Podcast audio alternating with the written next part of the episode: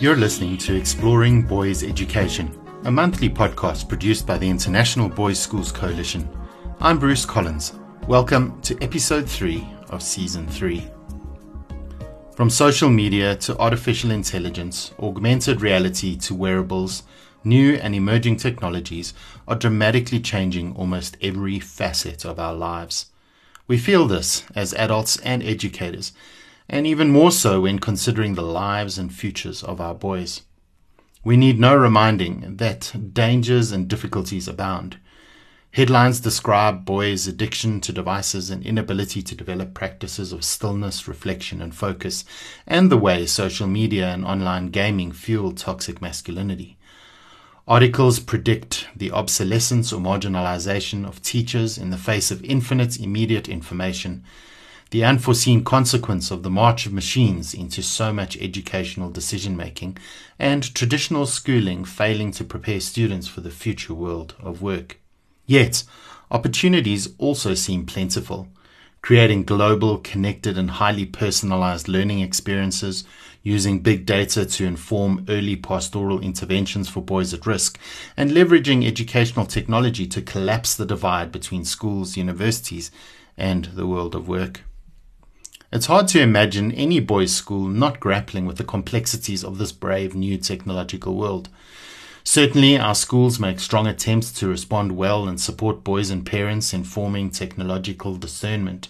Yet, as with character education and teaching for responsible sexual citizenship, there is little shared understanding of how boys currently engage with new technologies in schools and in the research literature, and few rigorous models and resources for boys, parents, teachers, school leaders, and public policymakers to draw on to respond to this. As educators of boys, we understand the primacy of relationships in all that we do. The emerging world of technology offers both challenges and opportunities for the development and maintenance of quality learning relationships between teachers and boys, and boys with each other. And so, in this episode, we hear directly from Professor Alison Clark Wilson, who discusses the key findings of the IBSC commissioned report she conducted with research colleagues at University College London Institute of Education into building learning relationships through the use of technology.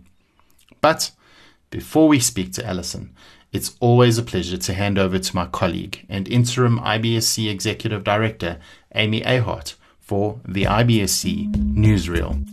Thank you, Bruce, and hello, listeners. I'd like to take this opportunity to highlight the IBSC Ideas Lab for middle school heads and assistant heads, which starts on November 30th. Designed as an interactive exchange among colleagues, IBSC Ideas Lab engages dedicated educators who learn and grow together. Before each session, participants watch a 10 minute introduction from a global guest to jumpstart a facilitated conversation on a specific topic. For more information about the topics for the Ideas Lab for middle school heads and assistant heads, visit the Ideas Lab page on our website. Then, starting on February 7th, 2022, we'll be hosting the following online classes Responsible Sexual Citizenship in Today's World, The Challenges Facing Boys, Single Gender Education, a course for teachers new to boys' schools, and The Tech Solution, Creating Healthy Habits for Boys Growing Up in a Digital World. For more information and to sign up for these classes and other professional development opportunities, visit our website at www.theibsc.org. In December 2020, the IBSC Research Committee contracted with Professor of Learner Centered Design Rose Luckin of UCL Knowledge Lab in London to explore building learning relationships through the use of technology.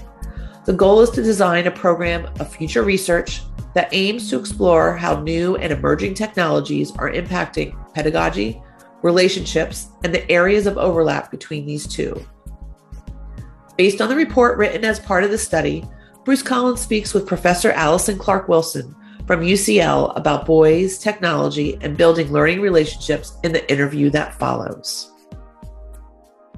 On this episode of IBSC Exploring Boys Education, we have with us Professor Alison Clark Wilson who was involved in the recent IBSC commissioned report, Building Learning Relationships Through the Use of Technology, that illuminates how technology can help and hinder productive learning relationships with a focus on boys' education. Alison is a former secondary school teacher and teacher educator who now works as a principal research fellow at the UCL Knowledge Lab, which falls under UCL Institute of Education in London. Amongst other things, she leads large scale design implementation and evaluation research projects that address aspects of educational technology use in schools. Her research expertise includes the design and evaluation of exploratory teacher and teaching development projects that aim to understand existing practices while also seeking to scale effective approaches. Welcome to Exploring Boys Education. Alison, it's lovely to have you with us. Thank you very much, Bruce. It's a delight to be joining you. So, Alison, as we spoke about before, this interview in this interview, we don't have enough time to focus on the entire report. So, I want to urge people to, who are interested um, in more detail to access the report in IBSC Member Center. There's certainly a lot of interesting things to read in that report. And so today I'd like us to focus on some of the more practical insights that have been gained from the research that you did.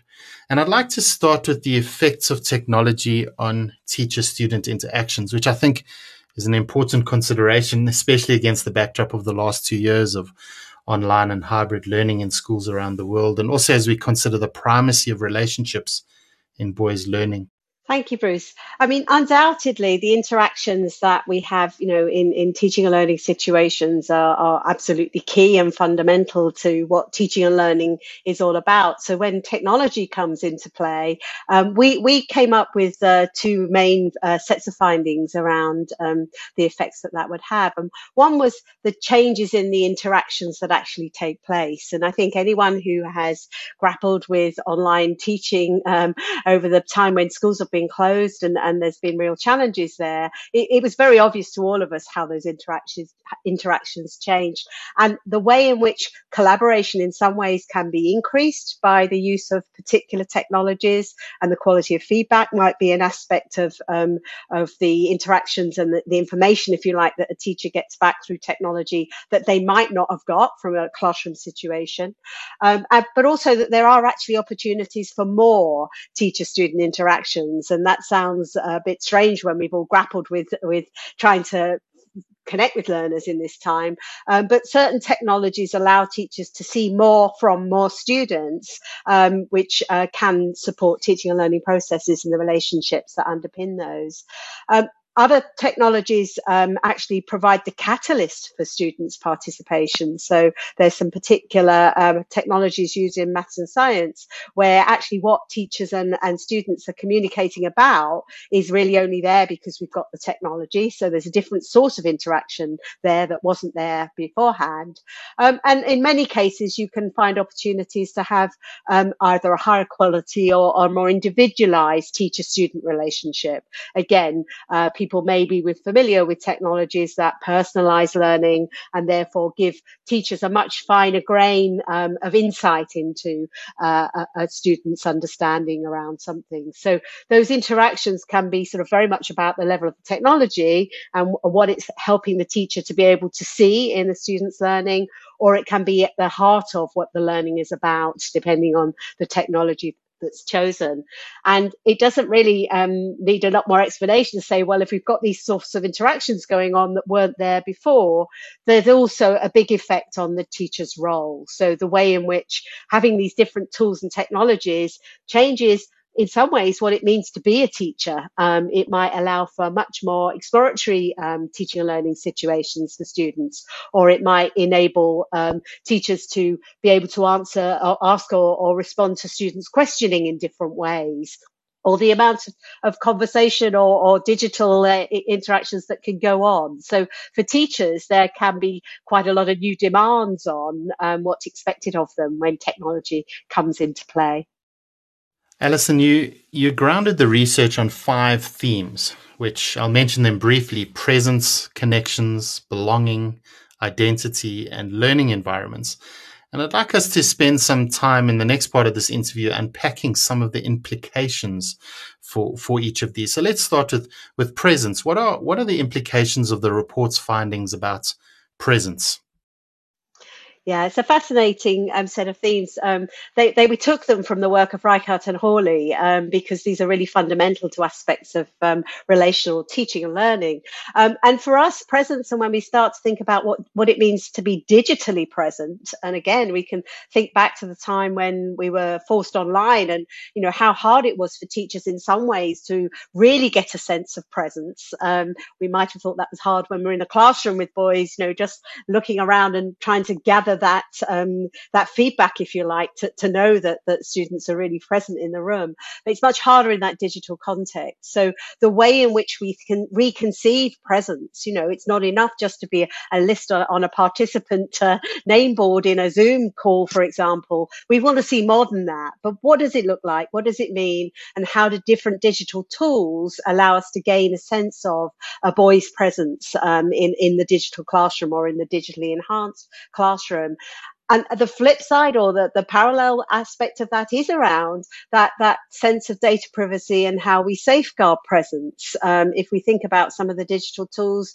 that we used um, that may have given us insights into students' homes, for example, and, and discussions with schools around how you didn't or didn't um, track information, uh, require cameras to be on. Um, there are many issues that, that are new issues for us to have to think about in terms of how these might impact positively and negatively on the relationships uh, between students and, and, and boys. So presence in a way is reconceived just when we start to think about that, that digitally enhanced um, classroom or schooling uh, that, that we're now experiencing.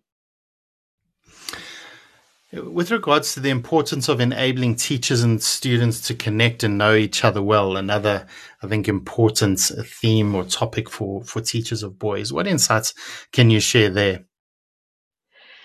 Yes, I mean connections. Um, you know, a word that's sort of so easy to say, and yet when we start to really unpick it in a teaching and learning context, you know, what does it really mean when we connect, um, either as teachers with, with boys or between boys uh, with other boys in the peer context? Um, and the thing about connecting is really about knowing and understanding where that boy is coming from in the broadest sense. And in some ways, technology can get in the way of that. So in a way, it can mask connections that we might might have in the physical sense when we really have true human relationships, when maybe the data that we're getting from different dashboards um, and other ways that we, if you like, read into a student's learning or a student's well-being in, in a school setting, um, that that can either really enhance the, and strengthen connections by knowing more, but it also can be misinterpreted. So that sense that when we're using digital tools, the the importance of understanding what it means to connect in the digital sense as well as in the human sense, and the way in which we read the various data sources that enable us to to enhance those connections. So you know we're looking for ways in which the technology is going to improve or help us to understand better um, the connections that we form when we build our relationships with learners. Um, and then I think the other thing is the substance of the connection. What's the connection about? Um, when we were interviewing teachers uh, as part of this study, we heard great stories about how they built on little bits of insight about a child's um, uh, boy's life outside of school or in his sporting life that was really used to strengthen the relationship in the classroom when it came to supporting their learning in particular content areas. Uh, so that's that one aspect of, of making making connections and, and obviously digital gives you some more insights there that you might not have otherwise, but also what I, we call epistemic connections. So that's when the connection is really about the substance of the, of the learning. So whether it's about the science experiment or whether it's about, um, you know, a, a, a, particular skill in a, in a practical or, or um, artistic uh, subject area, how is it that that technology has given that window that enables the teacher to truly connect with the learner um, at a more sort of knowledge knowledge based level. Alison, very closely related to this concept of connection is also something that is important for our schools, and that's the concept of belonging. Um, really interested to hear what the report highlights in this regard.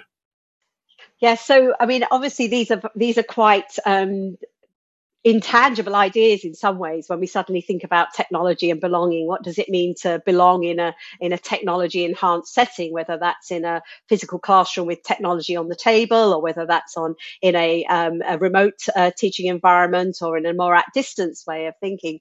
But one of the ways in which technology uh, from the evidence and the, and the reading that we did really does enhance that sense of belonging is in a way by giving students more of a voice in the classroom or in the in the learning environment. So we looked at a number of studies where this idea of productive talk, where you are really trying to um, encourage students to um, voice their views, voice their ideas around something. And I think the simplest of way that many people may have come to understand these sorts of tools are through things like Padlet um, or um, other uh, collaborative online spaces where many voices can all appear at the same time without the noise if you like, that you might have in the physical classroom. So the way in which we can support students to express their ideas, to share and collaborate on those ideas, and ideally to co-create um, um, ideas and knowledge that the teacher is then going to support to go in a particular direction for some of uh,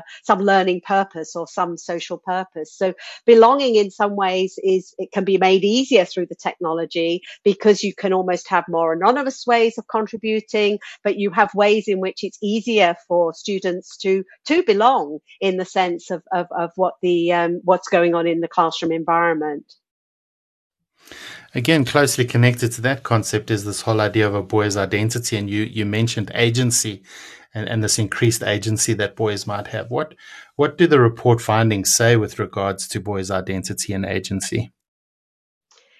Yeah, I mean, this, they, as you say, they're closely related. If you belong, if you have a voice, if you're present, um, these really help to be sort of the foundational pillars, if you like, to developing a strong personal identity in which technology is one of your learning tools. Um, and I think this is where, if we are providing opportunities through um, a school school lifetime uh, for boys to experience a range of technologies that enable them to express themselves, that grow with them, if you like. Um, that this is how this sense of uh, of agency is developing. So that their contributions to discussions where they might have been oral discussions in a, in, in a classroom environment, these now take place in lots of different digital spaces, and in themselves are, are allowing the student or the boy to to really express themselves in a way that that supports that that identity.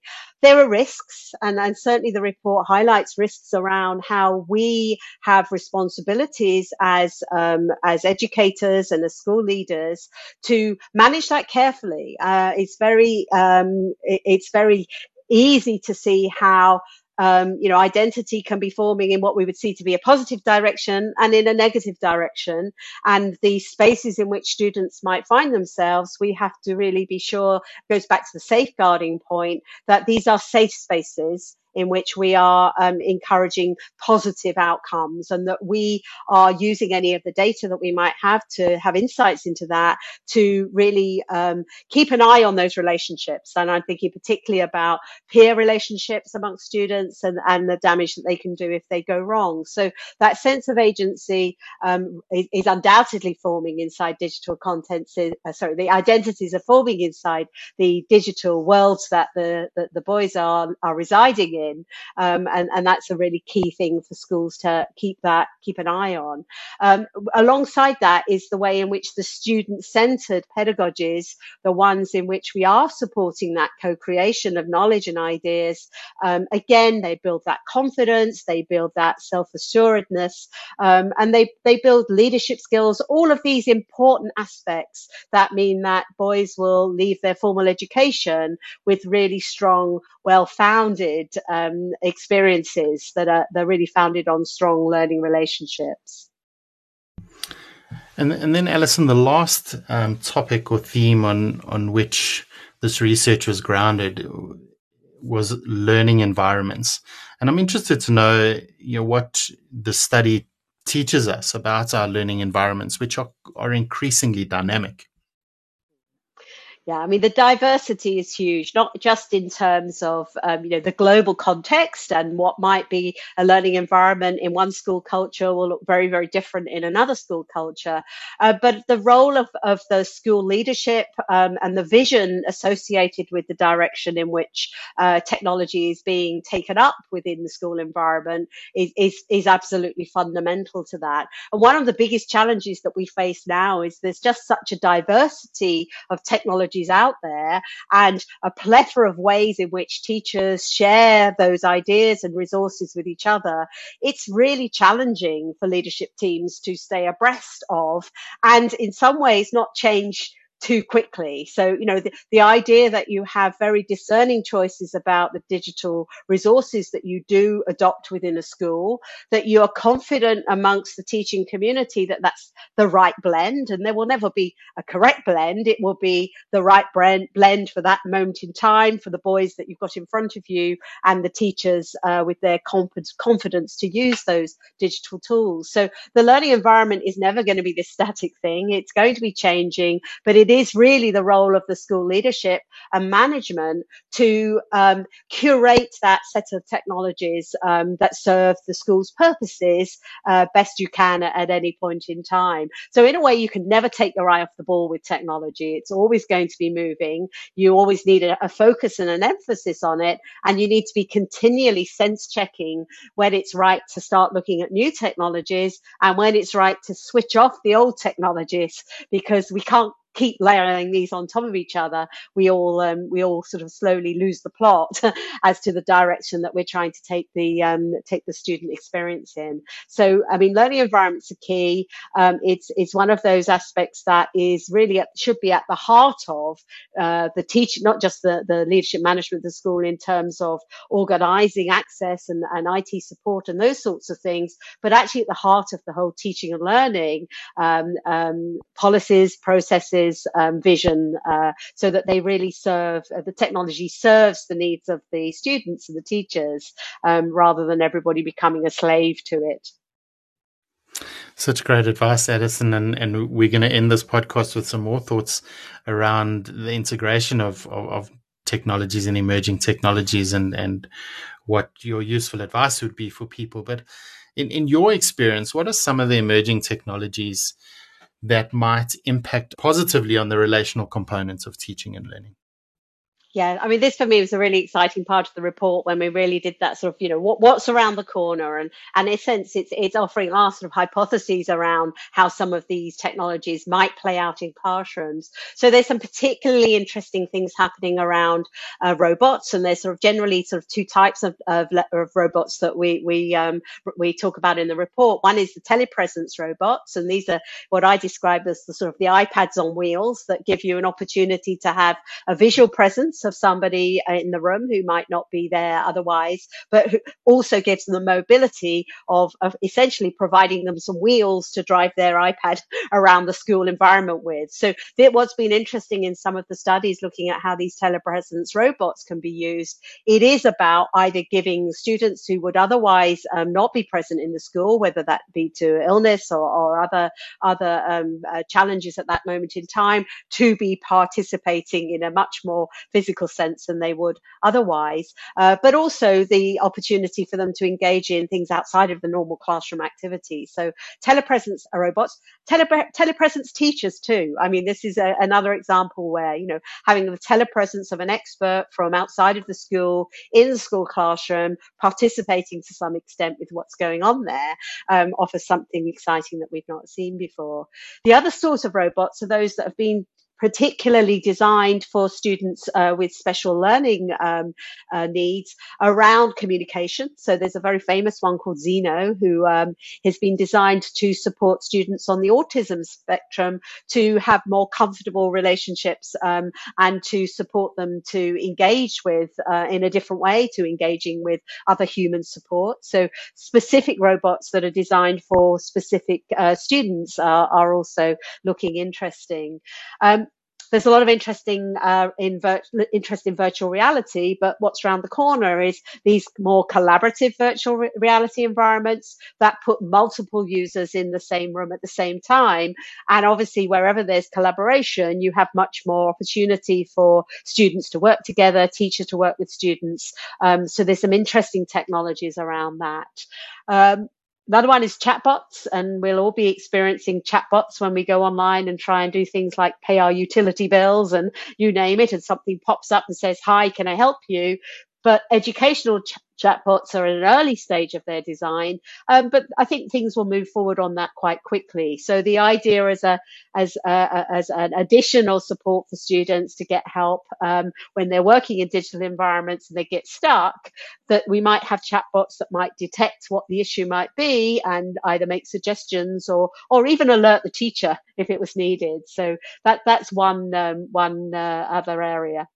The last one I'd mention is the use of biometric data. And in some ways, this is quite um, contentious in some countries and cultures. But the idea that we are using data from our bodies uh, beyond just finger registration and payment systems using our fingerprint, but maybe, you know, iris technologies, um, different biometric sensors that sense, um, for example, skin sweat and temperature that give indicators around well-being, for example. In some schools in some countries, these are really at quite an advanced stage. And if you like, tracking students at a very high level um, against the various of different measures that are seen to be useful. Uh, I think there's some ethical considerations we'll have around those, uh, the use of biometric data um, around the world before we see that widely adopted. But um, it's certainly uh, on the horizon for us. There's so many fascinating things to, that, that, are waiting in the wings and uh, uh, happening already. And I'm wondering, maybe this is an unfair question, Alison, but is technology providing a leap forward for education? And if so, is there any single technology use at the moment or impact that seems to be adding the greatest value to learners at the moment? Yeah, it's a really good question, Bruce, because I mean, it's interesting when you look holistically at the research evidence on technology. It's it's really hard to say a, a, yes or no to that to that question because the diversity of the technology and the way it's used means that you know even technology we can't really define clearly enough to be able to understand what we're all talking about. But I think where technology is definitely um, adding value is the sort of um, uh, tools and resources that do allow students to spend time um, practicing, um, certainly consolidating ideas, uh, providing opportunities for them to be inquisitive. I mean, if I had to say one technology that has probably changed the world around um, as a learning tool, it's probably as simple as YouTube because it there's so much content there now that you know ma- no matter what it is we want to find out there's probably someone else that has thought of exactly that thing and created something in response. Now, whether it's the right sort of quality of, of, of, learning material, that's another discussion. But in terms of being able to access information that might we, we might want to know at that moment in time, you know, I think it's undeniable that that technology is having an impact there. Um, so that's quite interesting in that self-directed learning. That you know, I, there's something I want to know and I'm going to go and find it out. A combination of Wikipedia and YouTube gets me a long way uh, but in the school setting, things are a little bit more curated and directed. So I think finding how that balance fits with that is, is part of the challenge of, of uh, for schools in, in making those discerning choices. Um, but yes, uh, it's undoubtedly impacting on us. Um, and uh, I think in the school level, it's, it's always down to thinking that through at a much more local um, way. So, you know, making sure we do actually evaluate those technologies we do choose so that we try and understand the impacts that they're having, positive and negative, on, on the things that we value in our schools. I had to smile when you mentioned YouTube because it felt like you were describing any given day in my life from uh, researching a new coffee brewing method to solving a tech related problem. Uh, I yeah. find uh, YouTube in, invaluable. um, uh, a last question for you, Alison, and I've really appreciated your insights and time. But and and maybe you alluded to some of this earlier, but I know on the front of many teachers and school leaders' mind is this idea that the pandemic has opened many avenues for tech based engagement in schools. And we've almost been forced into a space where we need to where we need to be using technology and a lot of schools have wholeheartedly adopted technology because of the pandemic. But as school leaders consider learning relationships with boys, how might they go about deciding what to keep as things start opening up and we're back face to face and what goes? Yeah. I mean, I think this is a good example of where, you know, it's very easy to move back into the sort of wholly human school settings and slightly forget what we've left behind in terms of all this online and hybrid. But I think most schools are coming out of that realizing that there's quite a lot that can change in the way that we maybe introduce students to new ideas. So, you know, the idea of flipping learning is one that we heard quite a number of the IBSC schools um, talking about in terms of this exactly the situation, what will, what will stay and what will go. So the idea that, you know, actually students can be much more autonomous in, in those early stages when they're investigating new ideas and valuing the human time, the classroom time to really um, take that, take that learning on or support students to work together on projects or, or for it to come to some fruition, if you like. So I think there's something around the pedagogical sort of traditions that might change. That's one aspect I think schools will be looking at. I think this, it's really important that we do take time to reflect on the technologies that we did think added value and to look at if and how they have a place in, in, in the uh, reimagined um, uh, school curriculum and, and pedagogies. Um, and I think part of that is you, you, your, your question really was around the relational teaching and learning and that relation, those relationships is how, how are we going to assess where that is adding value, where the technology is adding value and where the technology is hindering? So we do need some sort of what I would say were evaluation rubrics whereby when we're thinking about adopting a new technology or continuing to use it, we almost have our red lines against which we measure ourselves. So, and we do that in a real 360 way. We know that leadership and management and the IT technicians and leads will have a view. We know the teaching, uh, the teachers and the parents will have a view. Most importantly, we know the boys will have a view. And I think as we develop the way in which we continually reflect on what technologies we take up, we, we need a few smart questionnaires and a, a few smart, quick ways to establish how people are feeling about this move towards increased technology, uh, because clearly there's, there's a, a balance to be found. Um, but again, we don't know the right balance for every school and every boy in every country in every context. So it has to be a, a partly um, general approach, but then there's this sort of localization that means we understand what it means in our own school. Um, so yeah, I think evaluation is key, but in smart ways that stay true to our principles and values. Alison, this has been a fascinating discussion, and um, I could listen to you speak about this all day. I want to thank you for your time, for your insights, um, and for sharing your ideas with us in this episode. Thank you so much. Thank you very much, Bruce.